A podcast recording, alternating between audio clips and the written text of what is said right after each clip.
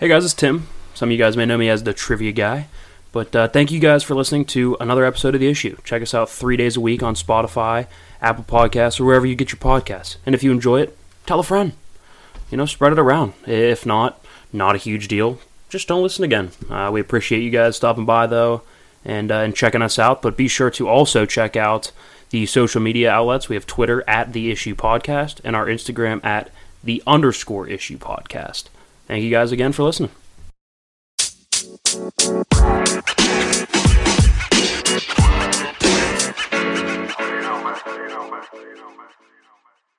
Yo, what's up? We are back. It is the issue. It's Sunday, May 2nd, um, and we are back with another episode here. A lot has happened since we have last released our episode. We have the NFL draft. Steelers did well, in our I opinion. love their picks. We're going Um, to talk about it. I we think that it was awesome, but yeah, a lot has happened uh, since we were last on with Jordan and Jared. There, it was a good last episode. So It was really good. Um, go back, check that out. Um, you know, we'll be trying to get more people on from that situation, maybe talk about it a little bit more. see how Uh, it progresses. Right now, a yeah. little little update, like not much really. The school just uh, kind of not really saying much. No, yeah, they won't really say anything. Um, you know, Coach Casper released the letter that the school sent him, Yeah, um, and then the lawyer for um, the yeah, Asian American uh, student that was hazed oh, okay. uh, came out and said like, "Yo, this never happened at football. Yeah, like, this wasn't a it was football issue. It was, a school scapegoat." issue. Yeah. Um, so you know, we'll update you more as we get more information on that and Yeah. try to get more sources on to talk about it. But for now, the Steelers drafted and they drafted well. First picking Najee Harris out of Alabama, great addition to the run game. Uh, I think that's an amazing pick. I think that's really where you had to go first. I yeah, I agree. So we talked um last episode how I thought Alex Leatherwood would be a, a pretty good pick. Um, I thought he would have provided value at 24. He was already gone at tw- at 17 to the Raiders, who we're going to talk about other people in the draft here after we talk about Steelers. I think it was reach, but we'll get to that. Um, but I, I like the pick with Najee. I think you get good value at 24 there. And the thing about about Najee Harris combined with what we already have in the run game is people people want to say, oh well, you need linemen or else he can't run anyway. And like so, with the people we have now, I beg to differ because now we have Najee Harris, who's a big bruising back, Benny Snell, who isn't the biggest guy, but he runs hard. By the fourth quarter, I don't care what your line's looking like; those linebackers are going to be sick and tired of having to tackle Najee Harris. He's a truck. Yeah. Him and Benny Snell are going to come up. They're going to meet you in the hole. They're going to put their head down. They're going to get extra yardage on every play. By the third, fourth quarter, those linebackers do not want to come up and tackle them. The play action, they're going to have to commit bodies to the box by the end of the third quarter, beginning of the fourth. That's when you take the pressure off Ben. He can play action, very low pressure on him, which is what Ben needs to to succeed. I like the pick a lot. Exactly, and that's really what he was missing last year. I mean, look, yeah, Ben's aging, and he's definitely doesn't seem to be the same quarterback that he was earlier in his career. But that's fine. Um, you just have to scheme the right guys around him to kind of fill in for what he's going to be lacking now, right? Ben's not going to be the type of quarterback that can sit back and throw the ball 40 to 45 times a game. Like, you, you can't do that when you're that old and, and you've played that long of a career. Yeah. So, I mean, being bottom of the league the last three years in the run game with James Conner, that's going to, one, it's going to age Ben faster that way. Two, it's going to make him look a lot worse than he really is. So I think the addition of Najee, you, you have somebody that's going to give you the ball. I think we rushed for like nine yards in one of the games last year. That's one hundred percent plausible. I remember we would go through the games and we would say, "Why the Steelers only run the ball eleven times in one game?" Yeah. and Ben would drop back like sixty-two times. Like that's absurd. Like- sixty-two times. against the Cleveland Browns, that game we lost in the uh, the wild card round. Not only are you aging his arm by dropping back that many times and having to throw that many times, that's putting him in the line of fire more. He's going to Right? You you want to have him go against Myles Garrett and Jadeveon Clowney sixty-two times a game, or how about twenty-six times a game? Yeah. Like How about he drops back 26 to 32 times a game instead of 50 to 60 times a game? Yeah. You know what I mean? And then also, some people want to talk about drops. Yeah, technically by percentage, we had the most drops in the league, but also they had so many, so many opportunities, right? Right. Like you increase the opportunities, you're going to increase the drops. So I think it, it makes the offense more efficient when you can run the football. Oh, 100% agree. Um, especially effectively like Najee is going to Yeah. be able to do. Like you can Catch it out of the backfield too. Great run blocker or um, pass blocker. I'm sorry. and a nice check down target too. Really like in the flat, and Yeah. even the addition of Pat Freiermuth. That It was our second round pick. Yeah. Steelers went out and got a tight end from Penn State, which you actually kind of predicted when we were Yeah, I looking said at the I, Steelers I mock wouldn't be surprised. I love the pick. I thought Brevin Jordan would have been a would have been a really good pick, but he's less physical. And the more I think about it, I like the Freiermuth pick a lot. and he run run blocks, blocks, very well. really. I was just about to say Yeah. that he's going to be able to supplement Najee and- really help push him downfield. Um, so I call me crazy, right? I people are saying you need this and this and this to win a championship. Like the Steelers don't have it. I'm not saying they're going to win a championship, right? I'm not going to overreact to a draft class like that. But with the pieces that they've added, I don't think it's crazy to say that they're a top six to seven team, right? So think about when Brady has been aging, right? I'm not comparing Tom Brady to Ben Roethlisberger. Brady's way he's, he's a better quarterback. Period. Mm-hmm. Has been, will be, just he's the goat. Period. Right. But when he was aging, they built a really good defense, a really strong run game, had a big physical tight end who can catch passes down the seam, big red zone target. Now we have Pat Freiermuth, Gronk, right? Right. You have a big back, and you have a running back by committee. You have well, I, Najee will get the majority of the carries, but then you have Snell, you have Samuels. You can give them different looks. You have a deep wide receiving core and a really good slot um, core with Juju uh, heading the slot core, um, which is exactly what Brady had with Edelman, Welker. You can go back to anyone he had. Really good slot receivers, good running game, really good tight end, and a great defense and a defensive head coach. I'm not saying Tomlin's Belichick either, but they have a lot of the same pieces now when you add a really good back and a great tight end. Yeah, they do. Um, and I think tight end was one of our team needs that we needed to go out and fulfill right away in the draft. I said that in our mock draft. Eric Ebron wasn't getting it done, and yeah, you can point to the the drops, and that's a it's a big factor, right? I mean, Yeah. yeah, you're throwing the ball more, but I mean, you watch this guy, and it almost seems like fifty percent of the balls that hit him in the hands, he drops. Yeah, it was it was almost like you're holding your breath when it was thrown to him. Yeah. And if you're holding your breath when it's thrown to someone, that's how you know it's like, eh, that's just not that good. Exactly. Like think about the greats, Randy Moss. You're never holding your breath when it goes up to Randy Moss. No, The other team is holding their breath. You're not. You're like, oh, pff, Randy's down there. He's fine. He's got it. Obviously, again, not saying Pat Freiermuth is Randy Moss, but I don't want to be holding my breath every time I see the ball thrown to Ebron, mm-hmm. right? And I, and people bang on Juju for his drops. He was the best on the team. Like I don't hold my breath when it goes to Juju at all. No, Diontae Johnson needs to figure his stuff out. I think he will. A little bit of a sophomore slump there, but I think he'll be fine next year. I like I like our uh, our weapons. Yeah, we do have good rep, uh, weapons for like an aging Ben, which is, you know, that, that's the best possible case scenario when you have an older quarterback. Just take pressure off of them. Uh, I, I do like the picks on the offensive line though, and I do think they'll really be able to help Ben. Look, it's really hard to replace a, a Pro Bowl like a Hall of Fame snapper or Center, Center, yeah, Maurkice like- like Pouncey. Maurkice Pouncey. Yeah, you, you just don't you don't just go find another another No. Hall of Fame center. no. They don't grow on trees. You don't go Never. find another Never. Hall of Fame left tackle either. We, we didn't have anyway. But like those are the type of positions you just don't. They don't grow on trees. You know what I mean? And I like these next two picks because we got guys that are experienced.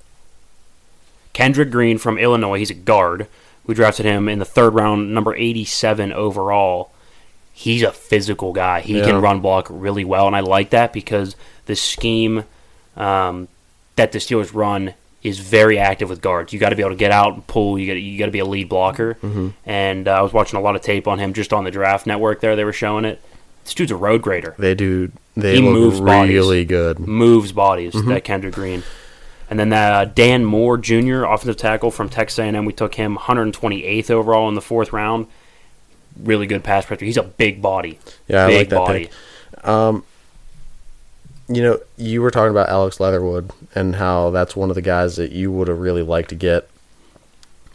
I see a lot of similarities between those two, though, Between Dan Moore and, and, and Alex Leatherwood. in their run blocking. That they just take that dude and blow him off the ball and Yeah. just like I was watching the one, and he's like literally just has him by like the insides of the He just- just picks pads him up. and just like pushing him. Like Yeah. the play is already like at least thirty yards away from where he's Yeah, at, and and he's, he's just still blocking his- him down the field. he's finishing his block. It's It- very it's very Pittsburgh. I feel like the first four picks are very Pittsburgh. Four physical, tough guys in the room. I couldn't be happier about the first four picks. And that's really what you have to get back to if you're the Steelers is just doing what has worked. What has Pittsburgh football always been about? It's been punching you in the mouth with the run game, and then as soon as you've been punched in the mouth with the run game and you can't, and you, they're just so blown back off their feet. That's when you start hitting them over the top. Yeah. You take start taking your shots, start using your weapons, and just keep grinding that other team right out of your city. yeah, I what agree. Pittsburgh Wh- does best. when Ben won both of his Super Bowls, he was not the feature on the team. He No. was not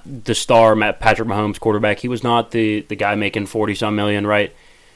He was a guy that not a game manager, but he was you know off play action. Um, you know he wasn't forced to carry the load when he was at his best. Was when he didn't throw sixty times. Was when he threw closer to thirty times, more like twenty five to thirty, and. uh and when he had a, a good run game, right? That's when when he won his two Super Bowls. Think about since then we've had what like three playoff wins, and it's like Blake Bortles, Matt Moore, and Alex Smith. Right. That's since Ben started throwing like 40, 60 times a game, forty to sixty times a game. And once our Period. run game started going out the window a Yeah. little bit, and the whole drama thing with Le'Veon Bell, and Oh god, that was brutal. those were a bad couple of years. But Yeah. we got Najee Harris. Um, Then Pat Freiermuth, Kendrick Green, Dan Moore. Those are our first four picks, and then later in the fourth round, pick one forty, we took an inside linebacker, Buddy Johnson from Texas A&M. I do like that. See, I like taking these. Okay, you can make a case that quarterbacks from the SEC generally don't work. If you look statistically speaking, like look around the league right now, there's not a lot of SEC quarterbacks succeeding. Right, you have like Lamar with is Louisville. Like you wouldn't expect Yeah. that. Um, Yeah, Patrick Mahomes with um, yeah, Patrick Mahomes, Texas Tech, Big Ben, Miami of Ohio. Um, you know, even Jo- Michigan with Brady. even you know, Josh Allen. Yeah, Josh Allen, Wyoming, um, Justin Herbert, Oregon. Like you usually don't get a lot of SEC quarterbacks, but when you're talking about like tough positions like linebacker, line, the SEC is where you go. Exactly. That's where you go. So inside linebacker from A and M, I love the pick. You watched a lot more SEC football. Did you see um, any highlights of him? I did watch like you know the highlights that they were showing during Yeah. the draft. Uh, he looks really good. I went and did my own research on him, really fast and He- plugs the holes to really well. sideline. Yeah, Um, so he's more of I'd say a run stopper for sure. He's built like it. He's he's fast. He can get to the point of attack and just absolutely obliterate the ball carrier. yeah, I agree. I- I think he provides really good depth. Well, you know, it was funny because most of his highlights that I was watching were against Kentucky. That sounds about right. I'm a big Kentucky football fan, and I mean, I'm just watching him just absolutely destroy these dudes. Like it's not even that. he he looked physically better than a lot of people. I think he still has some work to do technically, but like I said, I think he's going to be a big depth piece. So he's going to have time to work in kind of slower. Right. And Vince Williams is aging, and uh, so I don't think it's a bad idea to go out and get yourself an inside linebacker. Um, all right, next pick, round five, hundred and fifty sixth overall. Um, so we got this pick from Dallas. Uh, we traded uh, up, I guess. Um, Isaiah Loudermilk. Yeah, Loudermilk. He's a defensive tackle from Wisconsin. I don't know anything about him. I have not seen any film on him, but I will say Wisconsin, tough guys. Big body. JJ Watt went there, defensive tackle. You know, that they generally breed some tough dudes. So I, I don't mind the pick at all. He's got a big frame too. Yeah, I like it. Um, how about round six, number 216 overall, linebacker Quincy Roche out of Miami. He's more of a of a Edge rusher, right? I think more of an edge rusher type player. Let's see here. It's so uh, this is a little scouting report. His strength: he's durable, reliable, and productive. Um, 26 sacks over three years at Temple, so I like that, and 39 and a half tackles for loss. Uh, very good hands at the at the point of um, when whenever you, I don't even know what that's called point of attack I guess when Yeah. you when you engage the the offensive lineman right. Um, evidently, he stays low on the edge to kind of swoop under the tackle there. Um, he needs to work. He's a little thin in his lower body, and he's not as explosive as they would like him to be. And he looked ineffective and dull against Virginia Tech offensive tackle Christian Darrisaw, who's a first round pick. So that doesn't look great when you when you don't look um, that good against top talent. But again, he's your sixth round pick. He's gonna have time to develop. I like that he went to Miami. So um, he went to Temple and then Miami. Uh, so I, I, I like that he's battle tested. He's a three-year starter. Right, and he if can- needed, he could step in. and he's shown that he can play in two systems, and that's something that gets overlooked a lot too. Um, when you're drafting somebody, coachability and just like how quick can they pick up the playbook? How quick can they not only learn it but also add their own spin to it, so that they can be more effective. Um, so when you have a guy that played really well in two different systems like that, it points to okay, this is a smart athlete. This is somebody we're going to be able to coach. This is somebody we're going to be able to develop, take in the later round, like we took him in the sixth round, and maybe push it down the line. And maybe you'll have somebody that can fill in in a year or two, maybe Yeah. three. Um, but no, I, overall, I like the pick. And then didn't we take a safety next or something? Yeah, we took a. It's, he's he's a kind of a hybrid safety DB. His name's Tre Norwood from Oklahoma. I watched him play a lot, and I'm sure a lot of people watched him play a lot because he obviously in Oklahoma you're on the big stage a lot. They're in the college football playoff a lot. Um, I did see he gets picked on a lot, right? Like he got picked on. He got like waxed a lot, right? But then he also made a lot of good plays. He's fairly physical, but he's not all that big. He's not that big, but he is physical, so he plays hard. He's so experienced. I mean, I think he's a four-year starter at Oklahoma, um, so he's not going to get fooled too too much. Like he's very experienced. When he does get beat, he just gets flat out beat. He's not going to be where he just gets fooled and looks lost, right? Right. I think you saw a lot of that with Artie Burns. Artie Burns had a lot more of the talent, less of the experience. But now you look at Tre Norwood, a little bit less talent, not as fast and not as long as as an Artie Burns, but more experience. So he's going to look significantly less lost, Yeah. for lack of a better term. you know? yeah, that that's solid. You know, and you're not looking as lost, especially in the NFL.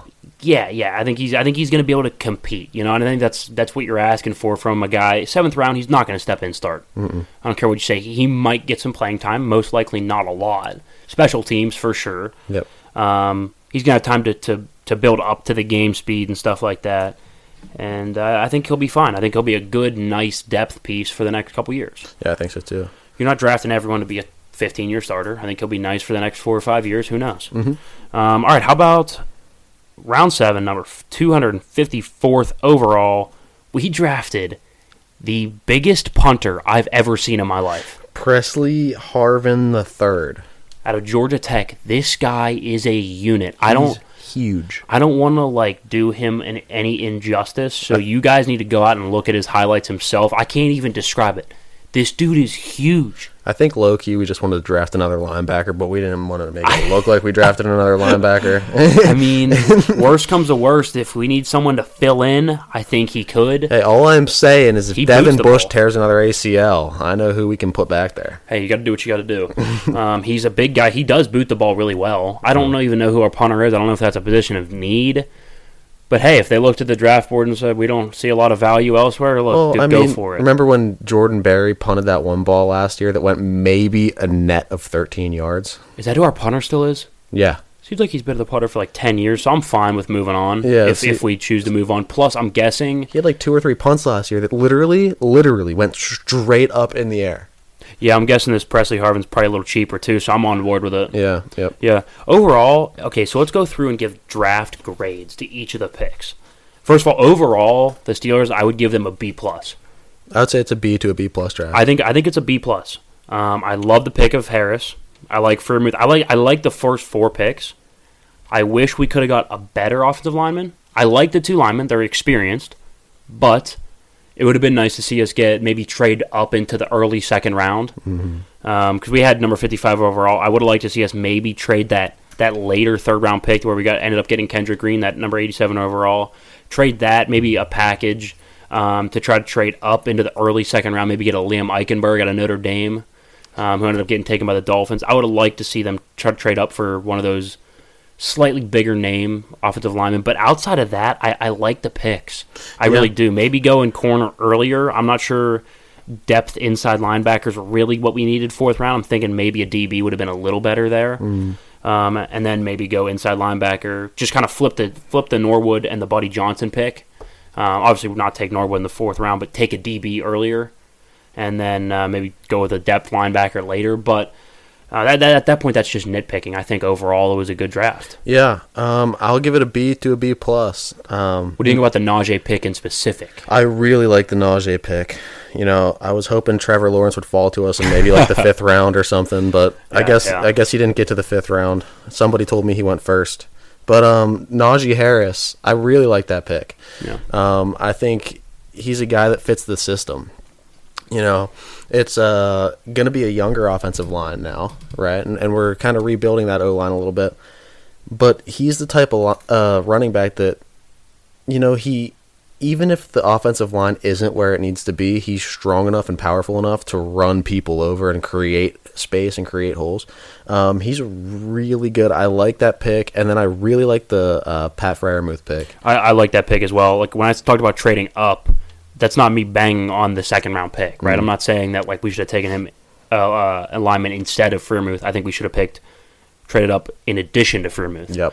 So I think I love the Pat Freiermuth pick. Like I said, he's physical. I'd give that an I'd give that an A. I'd give that Najee pick an A plus. Mm-hmm. I think you you fulfilled a position of need with the best player of that position. Right. What more? I mean, what more could you ask for? The value of that pick is really really good. It is. Um, the Freiermuth pick, I give probably an A minus, right? Because it's not quite as good as the Najee pick, and we do have a tight end, Ebron, whether you like him or not. So some could argue that maybe Freiermuth wasn't worth a second. I think he was. I think he's really physical and someone that you can build on um, going forward in the future.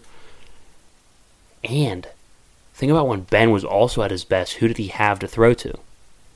Another big tight end. What was his name? Um, Heath Miller. Oh yeah, yeah, yeah that's right. Yeah. That guy. Maybe you know, like probably the best Steelers tight end of all time. Maybe, Right. yeah. So uh, not a bad idea to go out and get another big tight end.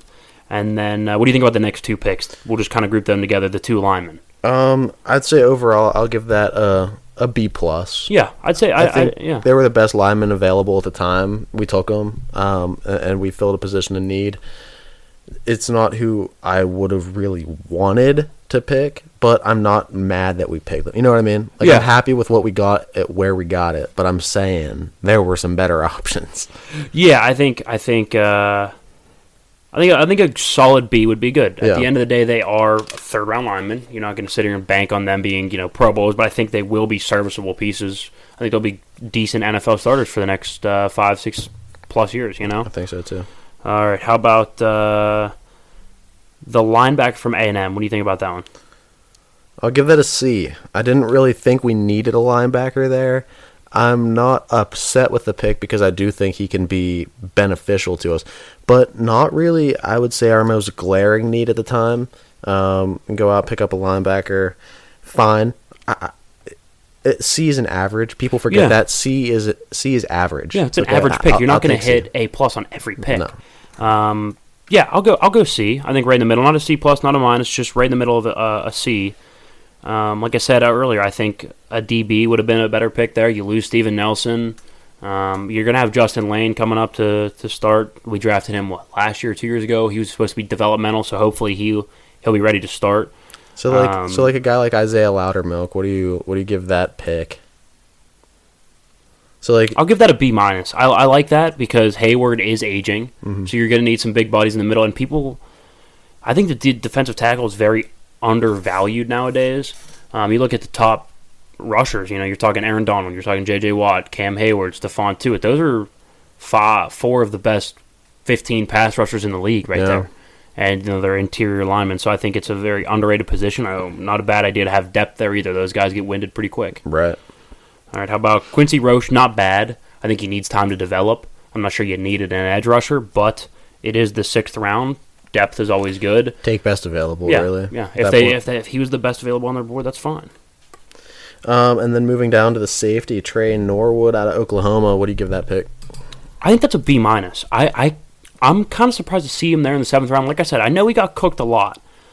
He's experienced. He's fairly fundamentally sound. He's got long arms. He makes plays on the ball. I, I like the pick. I really do. I think it's a good the value of the pick, right? I think he I valued him as more of an early sixth, maybe fifth round pick.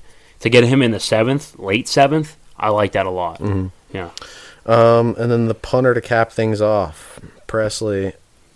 Give it a C, and it's average. It's a, a punter is not going to be. You're not. I'm not going to give a, a an A grade or gonna- a B grade to a punter. I'm gonna go C At minus. the end of the day, it's an average pick. C minus. Here, here's why. Yes, it's an average pick. It's a punter. It's not really gonna win or lose you games, right? Yeah. Um, so average, I'll give that a C. All right. Now here's where the minus comes in. If you're the Steelers here and you're looking, and it's your last pick, and you probably still know you have a couple needs you need fulfilled, right? Yeah. Like you probably still know, like, all right, maybe we should take like a low end corner, like the best corner that's available right now. Yeah. Maybe build them up, give them a couple seasons to develop. Or another lineman or something. Right. And and but then you go out and you pick a, a pick a punter. You know what I mean? It's like you could sign any punter you uh, you, you could have easily not picked him and then signed him after the fact as a free agent and didn't Yeah. have to waste a draft pick on him. You know what I mean? Yeah. Well, let's see who they did sign after, because they did sign some people. Um, okay, so they signed. They did go out and get a DB, like we said. They signed Shakur Brown from Michigan State. Um, I don't know anything about him. They signed Calvin Bundage, linebacker, Oklahoma State. Know nothing about him. Uh, Rico Bussey, Boosie, wide receiver from Hawaii. I mean, it's never a bad idea to They add. also went I think you should add a wide receiver every draft, pretty much, or every like you know draft free agent signing type of thing. It's never a bad idea to have depth. You kind of cycle through the bottom guys pretty quick. So Mm-hmm. They went out and signed Roland Rivers too. Roland Rivers the third from Slippery Rock as a quarterback. I like it. I do. He played really well in the PSAC Yeah, Division. Two. He'll be a serviceable backup, most likely. Honestly, I'd rather him play than uh than uh, this guy named Duck Hodges. Well, yeah, Duck Hodges. Good thing he's he's gone. playing- Yeah, where'd he go? Uh, he, we just left him, man. We just said like we just yeah, he ended up signing somewhere. really. Um, That's unfortunate. Yeah. Uh, Mark Gilbert, DB out of Duke, signed him. I like that. I, I do know he uh, he played quite a bit there, so he'll be experienced. Um, Isaiah McCoy from Kent State, wide receiver. They seem to find these receivers. You know, Diontae Johnson, Dree Archer from the from the weirdest divisions, Yeah. the MAC. So I don't mind it. The Maction. Donovan Stiner from Florida. It's an SEC player. He's proven. Give him a shot. Um, and then Jamar Watson, linebacker, Kentucky. Do you remember seeing him at all? Mm, I've heard the name, but I don't really remember Yeah. watching him play all that much. I don't think he really started. Yeah. He was more of a, a cycle in kind of guy. rotational piece. That's fine. Need depth. Uh, the majority of these guys won't make the team anyway, so I mean, Yeah. it's never a bad idea to sign them. Uh, and then I like this signing Lamont Wade from Penn State, hometown guy, went to Clairton. Um, I, I really like that pick a lot. He's physical. I'm actually surprised he didn't get drafted. It, it actually shocked me a lot that he didn't gra- get drafted. He's a physical Wow. um, safety. While we're on that topic, you know who else didn't get drafted that surprised me?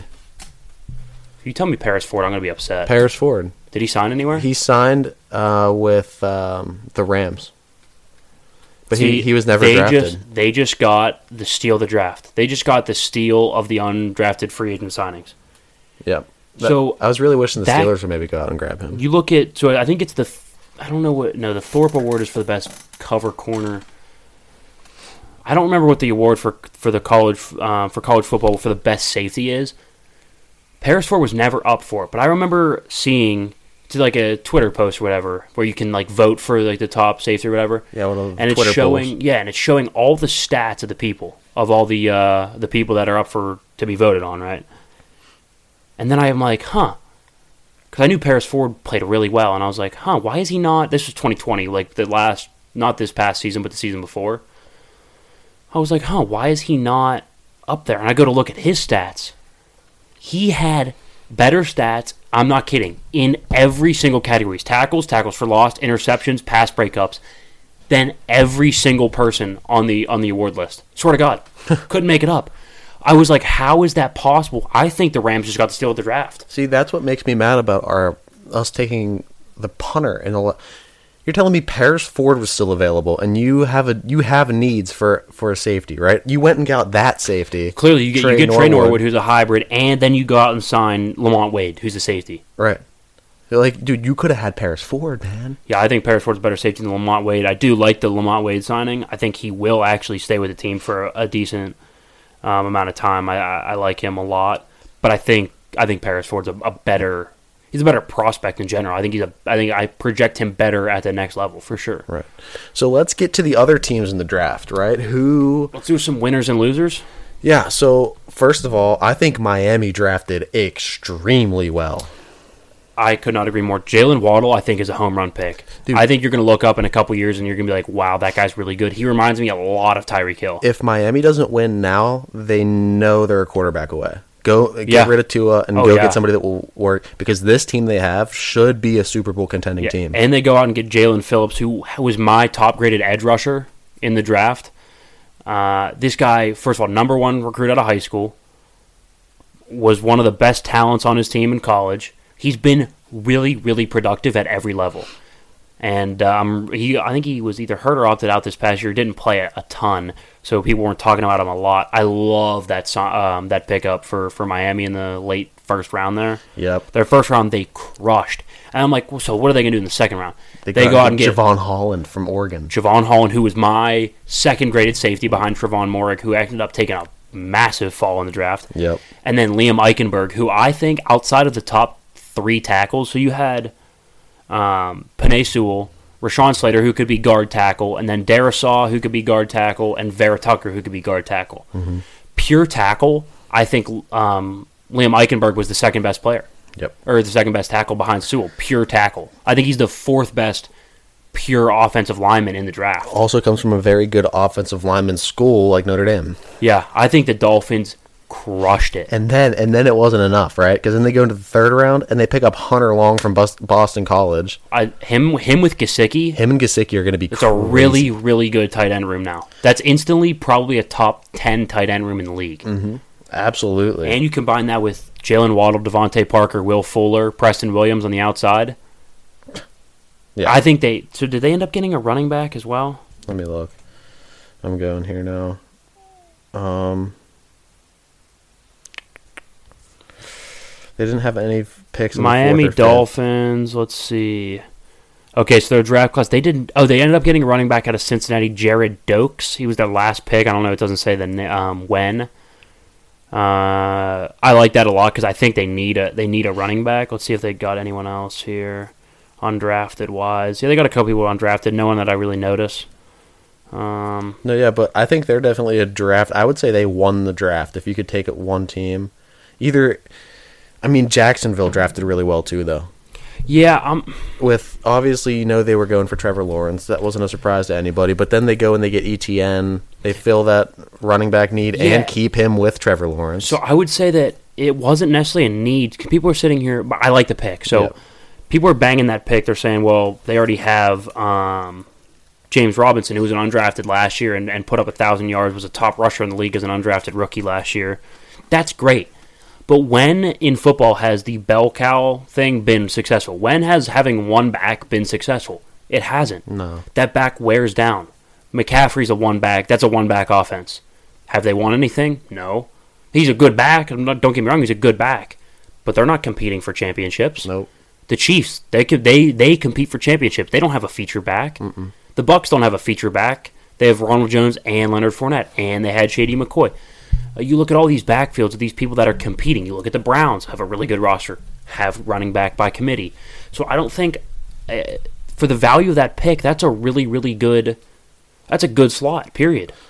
And you have the familiarity of Trevor Lawrence and Travis Etienne together, both coming into a new system with a new coach. You know what I mean? Yeah. So I think, and that's another thing. Urban Meyer, how well is he going to work with Travis Etienne? I think it's going to be great. You know, you have a really young guy, a rookie coming fresh out of, I'd say, the second best running back in the draft, and he comes out to possibly the greatest college coach of all time, probably behind Saban. Yeah. Urban Meyer's a top top three college coach Yeah. for sure. For sure. So, I mean, I, I really like the pick, but we're gonna do something here. It's who do we think will work and not work out of you know the quarterbacks from the draft? Yeah. Okay, so let's start with Trevor Lawrence, and we're, we're going to describe the definition to which we think that they are going to work, right? Because some of these guys, like like Mac Jones, we have him in the work category. I think it's going to be somewhere in the middle, right? Fields, it could be somewhere in the middle, right?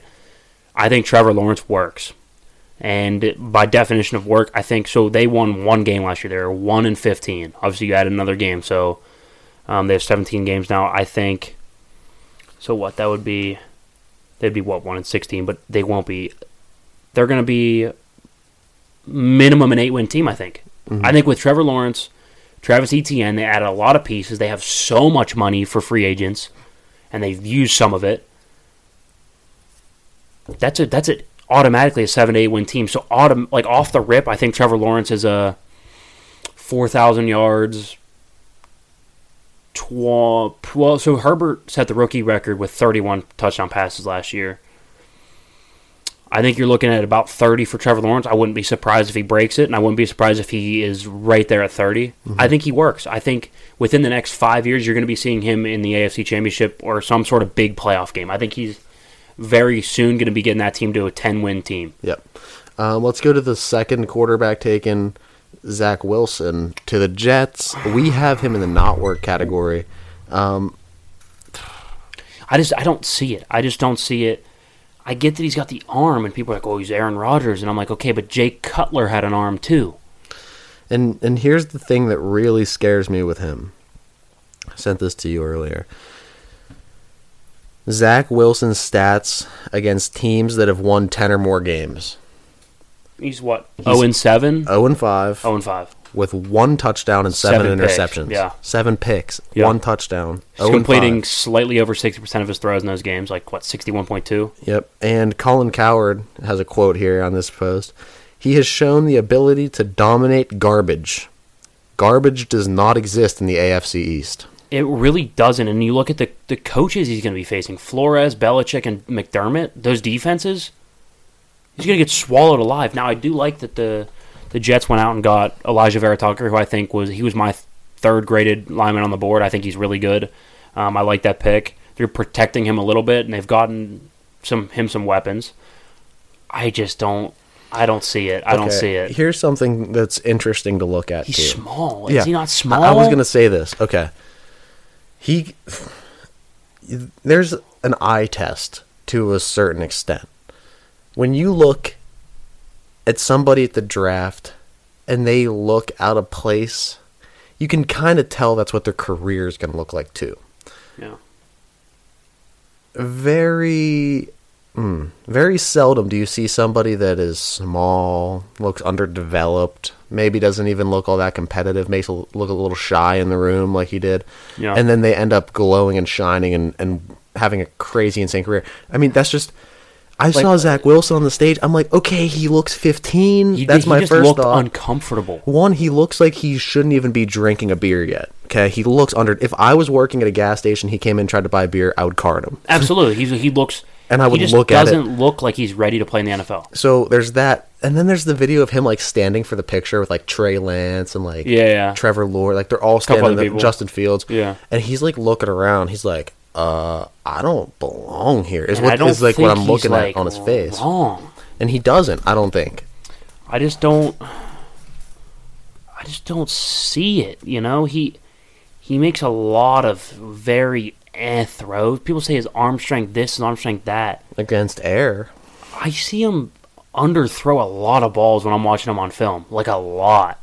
And look, he couldn't beat Coastal Carolina. I get that he's got talent, but You think you're gonna beat the Dolphins? I'm sorry, but if and people are like, well, what about Josh Allen? Well, Josh Allen dominated people at Wyoming, even though he might not have won every game and he might not have done this and that against the good teams. Josh Allen looked like a man against boys. And you know what else? Period. Josh Allen, you know, had some facial hair at the draft. He Josh Allen's a big dude. He, looked 23, 24. He didn't He's look big guy. 17. He didn't look like he's starting for his high school team. No, he looked like an NFL quarterback coming into the draft. Big legs, big arms. Just the dude was is, is he's huge. I'm not saying you have to be huge to be successful. I mean, look at Kyler Murray. He's a great quarterback. He's a smaller guy.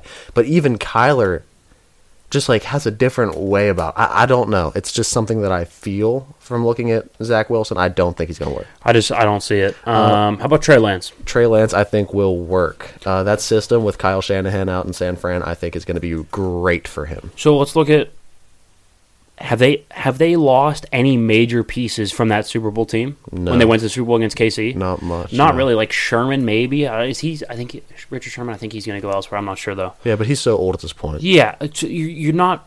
They didn't lose a lot of pieces, so he's basically walking into like a Super Bowl ready team. He just has to plug in. I think. I think you start. So, what do you think they do with Garoppolo and him? I think you start Garoppolo. You start Garoppolo for the first couple of weeks and maybe put in Trey Lance in the back couple of quarters for the first few games and see how he does. I think you know once you start getting around seven, seven, eight weeks, you know he's in the offense for a while. He plays a little bit, plays preseason. I think around week eight, week nine, we're gonna do a segment coming up. You know, not not today's show, but uh, in a week or not even in a week, probably closer to when the season starts. Once the schedule comes out, predicting when these quarterbacks will make their first start. Like we did last year. Obviously, yeah. it's easy. Lawrence and Wilson will be the the week one, but then you start getting into Lance, Mac Jones, Justin Fields. Are they gonna you know sit behind Cam and Andy Dalton and Garoppolo? So we'll we'll get into that Right. closer to the season. But I, I I think he works. He's a physical dude. He's huge. He's huge. Yeah. Um, just a little side note here. How about Kellen Mond to the Vikings, second round? okay, I was surprised by it. I don't think it's going to work though. See, let's talk about the pick for a second. I think it's the Vikings sending a message to Kirk Cousins that says, "Hey man, your time is running up." Kellen Mond is the polar opposite of everything Kirk Cousins is. Kellen Mond's a risk taker, a mobile guy. Um, you know, likes to run a lot and uh, was going to push the ball downfield frequently. Has played in the big game. Let's look at Kirk Cousins. Very safe, conservative, doesn't move a lot kind of a weaker arm, doesn't play well in a lot of big games. Like Kellen is the polar opposite of what a Kirk Cousins is, and Kirk Cousins is expensive, and they only got to pay him for a couple more years. You could develop Mond while you have to finish out Kirk's contract. Then boom, you got Mond on a rookie contract after that. I don't think it's I don't think it's a bad move. I don't think he works. I don't I don't like Kellen Mond as a prospect. I think he's about the seventh best quarterback in this draft. I think it is kind of to an extent lighting a fire under Kirk Cousins, trying to get him going. I just don't I, think it works. I don't like it because look, Kirk Cousins is a pretty good quarterback.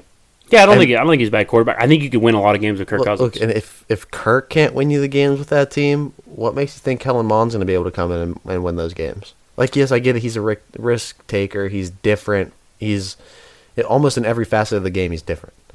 But I mean, you have so.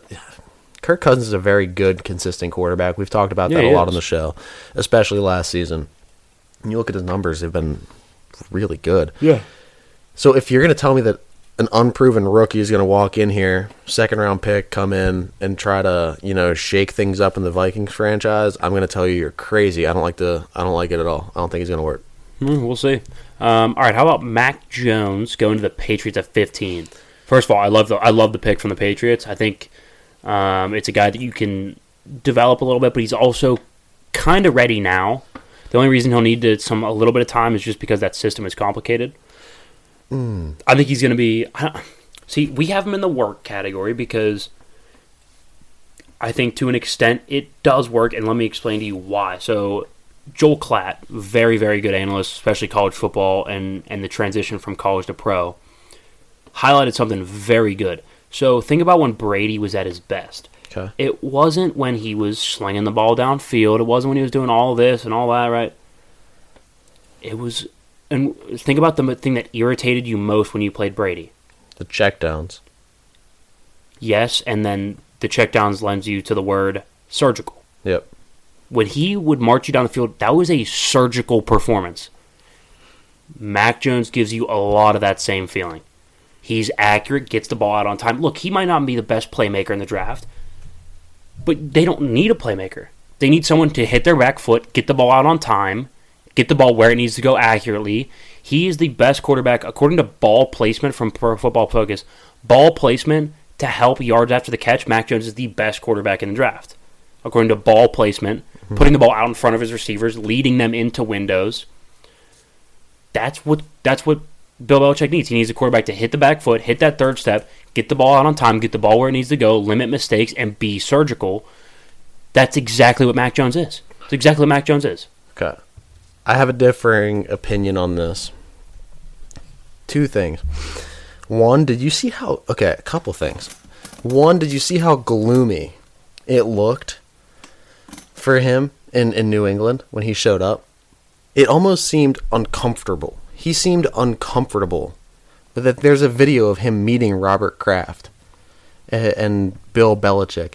It seems like you know the feeling when you don't see your grandparents for probably about a year or two, and You feel kinda guilty about it? No, no, no. Like you get you see them again, and they're just like kind of like, and you like feel off around. You know, they're older. Yeah. You don't really like don't connect bond with them as much. and you're just like, yeah, this is a great, great place. I feel like it's, it's yeah, yeah. you get just that like, around counting like, like ready to leave. 14. You get Right. that. So you go like said you go to their house for like Christmas at when you're 14, right? Yeah. And then you don't go back till like the following like I don't know next like Easter the next year, right? Yeah. And like you know you make that change. You you somehow in your head transition, and then you're like, wow, it's like kind of weird. you know, looked- like I don't really know what to talk about. It looked like Mac Jones was walking into his great aunt's house on a holiday after he hasn't seen him for about four to five years. Is what it looked like. All right. So what's your point?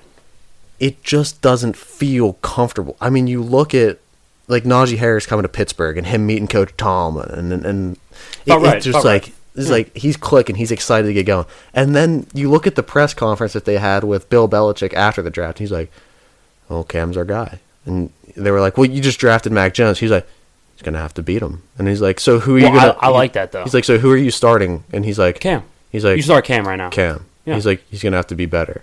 And I was like, "Hmm." I like that though, because like I'm not, I don't want to make too many Brady comparisons, but Drew Bledsoe started over Brady. Right. Like I, I, I like that Cam's going to start, and Cam's a really good mentor. People bang on Cam for being immature and all that. He's a really smart guy. He knows his football. He's a very respectable guy in the NFL.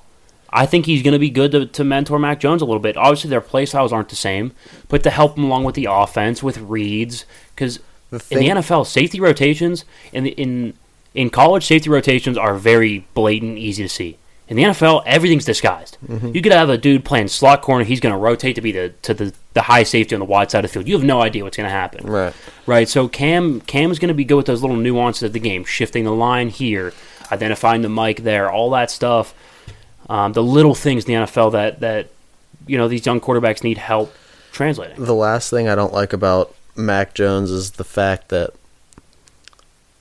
he was the least pressured quarterback in his time at Alabama. He never threw under pressure. If you go back and you look at all these highlights of him making these great throws, look at the pocket. There's not a defensive lineman without within 10 yards of him ever, ever. And no, no, no. And he's passing to these receivers, and you're like, huh, okay. You go and you start watching the receiver he throws to. They have like 10 to 15 yards of separation. If you're a 15 year old guy and you can throw a football, you could probably complete most of the passes that Mac Jones did in college because you can snap the ball, you can stand back there for 10 seconds, you can check your wristwatch, you adjust your cup, you know, move your pants around, restrap your chin strap, and then you look up, the play's still developing, you're like, yeah, yeah, yeah, and then you and then there's somebody wide open 30 yards away. Just throw it in the area, he'll catch it, your numbers will go up, you'll get drafted by the Patriots, you'll turn out to be the biggest bust of all time. Bill Belichick will retire. That's what I predict. All right, I, I see. I'm on the other side. I think he's going to work. See, I, I get that you're saying the whole he wasn't under pressure thing. He's throwing to open receivers. Alabama That's true. quarterbacks don't work too. That's true. But I think you have to look at more than just more than just college tape. You have to look at fit, right? And so, what does Bill Belichick develop better than anything else? Quarterbacks. No. Well, yes, quarterbacks Brady, but I'm talking uh, like a position group, offensive line. That's true. So we sit here and say, well, Mac Jones wasn't pressured. I'm just like, okay, well, he's not gonna be pressured much. Yes, he was gonna be pressured more than Alabama, obviously. Yeah, a lot more. Which I think that's part of the growth, like the, the learning curve. I'm not saying that he's going to walk in and beat Tom Brady now, right? There's going to be a learning curve. But Bill Belichick develops offensive lines better than anyone almost in the league in history. So I don't think Mac Jones is going to be pressured a lot. Now, I do worry about the tight windows he's going to have to throw in because that's Yeah. opposed to him not throwing into tight windows. Ever. But McDaniels is a genius. I think McDaniels could could scheme open some guys. I don't hate the fit. Like I, I think it works to an extent. Uh, I do think he has a ceiling though. So is his ceiling high enough to get him to the Super Bowl? I don't know. That's gonna be. We're gonna have to see that. We're gonna see his development um, and stuff like that. But I do think he works to an extent to to the point of you know once he becomes the full time starter, I could easily see that being an 11, 12 win team, depending on what they do in the future. Mm-hmm. What do you think about Justin Fields? I like it. I like him in Chicago. Yeah? a lot actually. Um, I think I think Chicago is probably the best scheme fit for for a Justin Fields. You know what I mean? I think, I, I think going along that, I'm not sure they have a scheme now that he perfectly fits. But I will say, when Mitch Trubisky was winning, it was because he was mobile. I think what you mean by fit is that they need a playmaker, and he is 100% a playmaker. And he's electric too. Yeah, he's going to bring energy, yeah. Especially to that Bears team that looked, let's be honest, really lazy. They're comes down to the just don't. They don't have any urgency when like a Mitch Trubisky starts, or he provides excitement. Mm-hmm. Yeah. So, so what do you think they do with? Do you think they start Dalton? I would start if I I would start Fields. You know, you have a great quarterback that you just drafted. You have an older guy like Eddie Dalton. You know, maybe for week one start Andy Dalton and just kind of let him play behind and maybe I think. or I think have somebody to come in. I, I don't know. I, I don't know, but definitely have. If you're going to start Justin Fields, have Andy Dalton ready to come in. Yeah, I think I think you start Andy Dalton and then work Justin Fields in because he does have some. It's not that he has a, a major weakness. He can be inconsistent at times.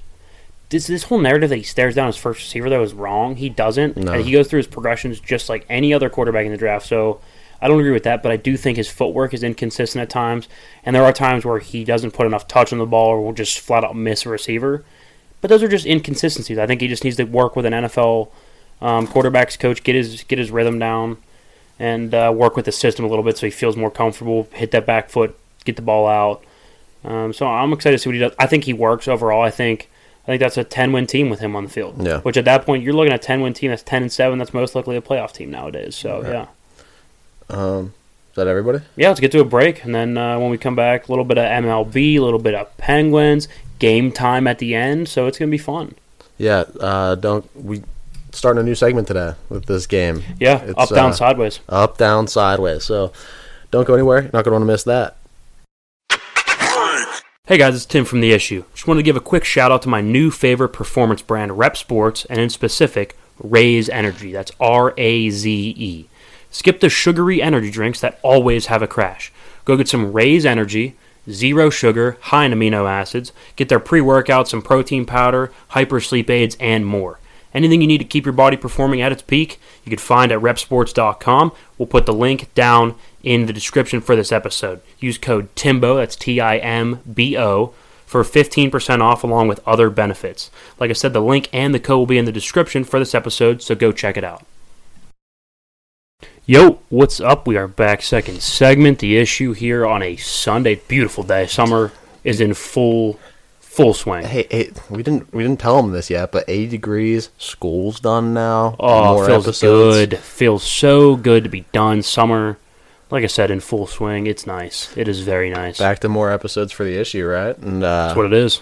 hammering out baseball this summer, getting you guys ready for the new NFL season, even NHL getting down to the stretch here. Last couple regular season games for the Penguins coming up. We'll talk about that at the end of this segment, but um, let's What's- start off. Yeah, start with the MLB, right? So, how about let's just go through some of these standings because we are wrong on a lot of them. so we had the Yankees winning the AL East. Right now, the Red Sox are killing it. The Yankees are they finally got back to got back to 500. They've won seven of the last ten. Um, they did start off terrible. They started off in like last place. Yeah. Um, Red Sox are killing it there, though. How about the Royals? I think they've been maybe the surprise of the league. They're 16 and nine. I They're think we had- tops of the AL Central. We had them at like the bottom of the division to start the season. I think I think right they were down there with the Tigers. I think is what we expected. Right. Yeah. Twins we expected to be towards the top. They are not. They're terrible. Uh uh Um, okay, how about oh man the AL West? The A's at the top. So who do we have at the top? I think we had the Astros and then the A's. I think. Yep. So it's just A's and Astros, and then the bottom three are all abysmal to begin with. Uh, the Mariners, Angels, and Rangers. No one really cares about them. I think once the 162 shakes out, they're all going to be down there anyway, regardless of order. So Uh, the Mariners have been a pleasant surprise though, 15 and 13. I think nobody expected that. And then you flip over to the NL, and the NL East is like the worst division in baseball. Thirteen and four leads the league. for the 13 and 14, Thirteen yeah. and fourteen. My bad. Wow, thirteen Yeah. and four. And then the Nationals 11 and 12, Mets 10 and 11. Yeah. Abysmal. This is a- abysmal. None of them are above 500. None of them. No, and then the NL Central. That's where you start to get Milwaukee pulling away, seventeen and ten. Milwaukee's playing really well right now. So as of yesterday, they were six. They're six and zero against the Padres and the Dodgers, who are probably the two most talented rosters. That's crazy. Mm-hmm. Um, the Cardinals have been doing pretty decent. We expected that though. You had Nolan Arenado, you got Paul Goldschmidt, Jack Flaherty's a really good pitcher. Um, the Buckos are you know still hanging in there. I think we. Ex- I didn't expect them to be even close to this close to 500. I expect them to be- be more like nine and 17 instead Yeah. of 12 and 14. But hey, good for them, right? Exactly. Um, and then the Cubbies are actually at the basement, 12 and 15. Which doesn't make sense to me. Um, you know, the Pirates actually won their series with Chicago. yeah, I think twice now, right? yeah, they've beat won twice. the only two series that they played against them. Yeah. Yeah, Um, so I mean that division is. I, I still don't see the Pirates, you know, doing all that well this year. I think they're definitely surprising us with, with twelve and fourteen, like you said. which is crazy. Once- That's how bad they are. though. Yeah, that that twelve and fourteen impresses. yeah. Um, and then the NL West though, San How about- Francisco on yeah, top. so the Dodgers have lost. two, uh, They've they've won two of their last ten. yeah, That's bad. they're two and eight in their last ten. San Diego six and four. Starting Yeah, to pick they- up the pieces a little bit there. Yeah, they are. They started out a little bit slow, but their schedule was brutal earlier in the year. They're starting to get a little bit easier teams, and they're starting to kind of starting to roll a little bit. I wouldn't be surprised if you look up in a week and they're at the top of the division there. Well, I mean, here's my thing with San Diego and and their start. Like, yeah, they might have started a little slow, but I mean, you look around sports, it's not exactly how you start the season; it's how you finish. I mean, the Penguins started off like 0 and 9 this year, and now Yeah. they're at the top of the division in the NHL, and they're rolling into the first seed. Or how about when the Nationals won the uh, World Series a couple years ago? They were like 19 to 31 of the All Star break. Right. Right. So I mean, it's the you're right. It's not about how you start; it's how you finish. Basically, is why I'm calling the Pirates the World Series champions already. I mean, they're 12 and 14. They started slow, but they're going to finish fast. Incorrect. I veto that. All right. How about how about let's go to some MVP races. Okay. Um, it's heating up. So I would say, let's see. Okay, here, here's a here's a little. Right now, Mike Trout's got my vote. He's unreal right now. He's unbelievable. I, I let- let's look up Mike Trout's stats. I know he's got like eight home runs. He's hitting 429. You have his stats pulled up. Yep. He's hitting 429. His What's his Here we go. OPS? Oh wait, here we go. It's, 520. Wait. His OPS is what eight fifteen. Uh huh. And his on base percentage is 527. This article has it as, as five, uh, 431 and 538. That dude's insane. Oh my god. Six home runs. I mean, I think he's got more now. That's that's just in that's incredible. How are the Angels so bad? Because Shohei Ohtani is in third place on this in this thing. He would Yeah. be coming in third in the in the uh, AL MVP. He's been a monster. He's been hitting really well, and uh, he's been pitching actually pretty decent as well. So. Yes. Uh, it hasn't been bad. Let's, how about let's go to the National League? I predicted Juan Soto. He hasn't been playing all that well, but who has been playing out of their mind. The top three of the National League is no, the top five of the National League is insane. Let's start at five. Fernando Tatis. That dude is lightning in a bottle, and he's in fifth place. Yep. Justin Turner, a little bit of an older guy, hitting hitting the ball like I, I've never seen. The amount of hard hit balls, I think he's got the highest barrel rate in the National League. Absolutely clobbering the ball. He's in fourth place. How about Bryce Harper, who's already won an MVP? He's got a $330 million contract. You'd think he'd be getting some publicity. He would probably be at the top of the list. You know, he's batting well above 300. He's got six home runs, a lot of RBIs. His OPS is through the roof. Yep. He's in third place. Going, how about Jacob DeGrom? Best best pitcher in the league, probably. He's got to be in first place. He's got a .3 ERA. Point point three. That's video game. That's video game. He's got a 50 to three K to walk ratio. 50 to three strikeout to walk ratio. That's insane. And he's in second place because Ronald Acuna Jr. is hitting the ball better than anyone in the league right now. He's hitting close to 450. he leads the league in home runs. His OPS is over one. It's 1.23. Oh my god. His slugging percentage is 776. He's only striking out at a career low 15.2%. Have a day. He's 23. Have a day. He's 23.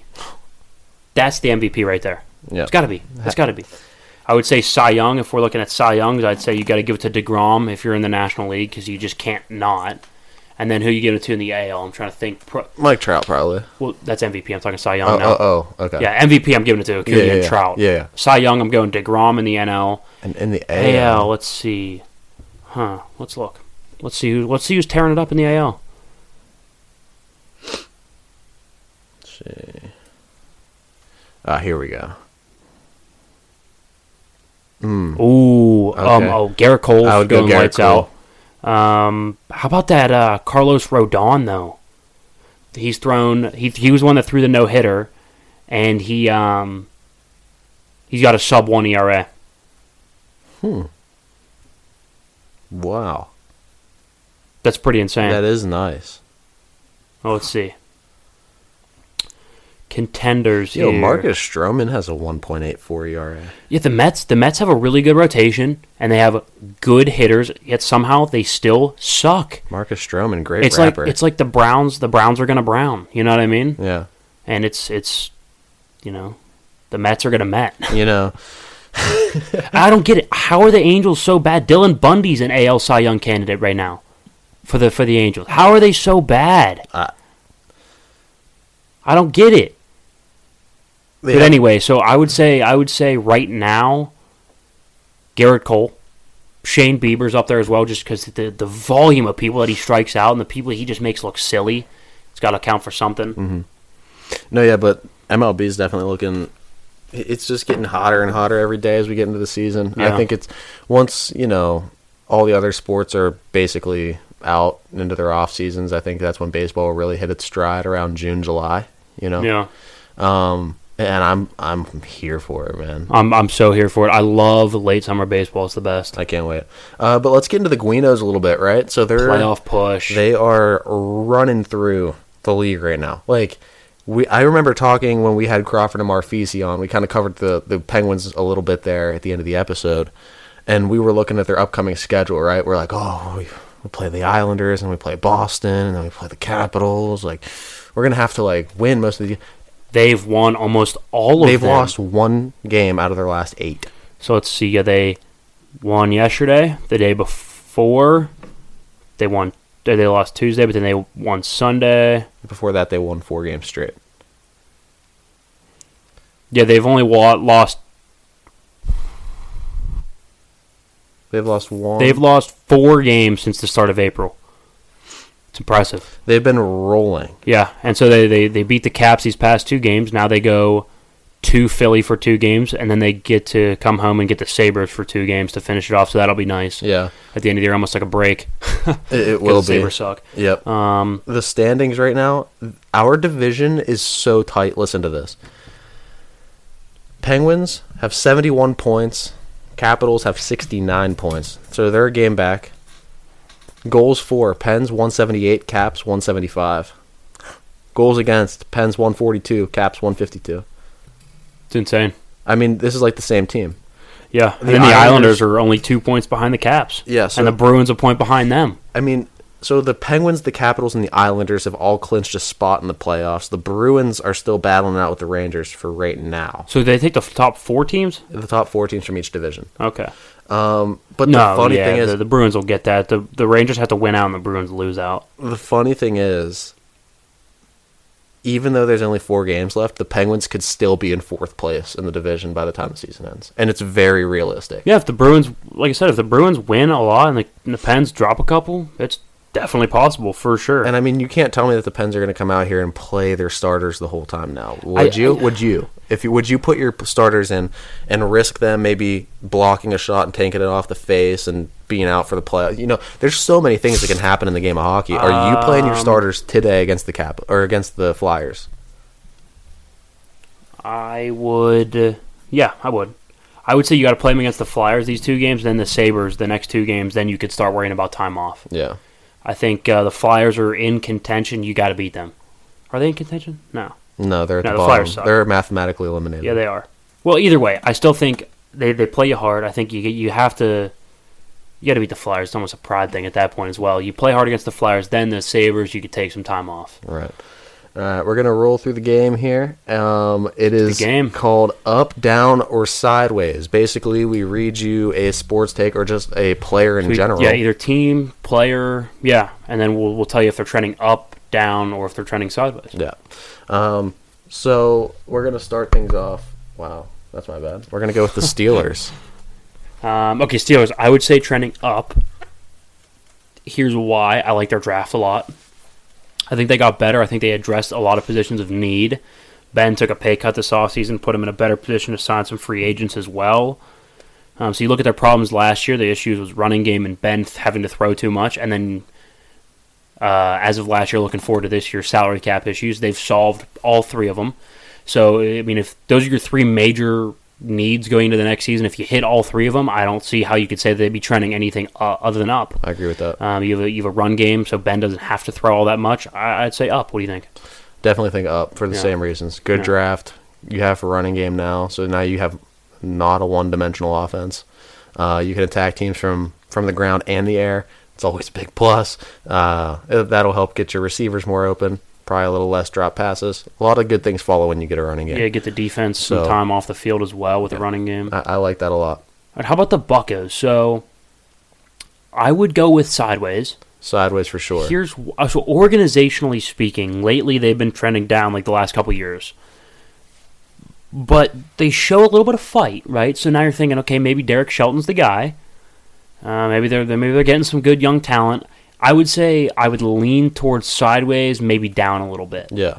um, because they are still really bad, but they're consistently bad. So I guess sideways as of now.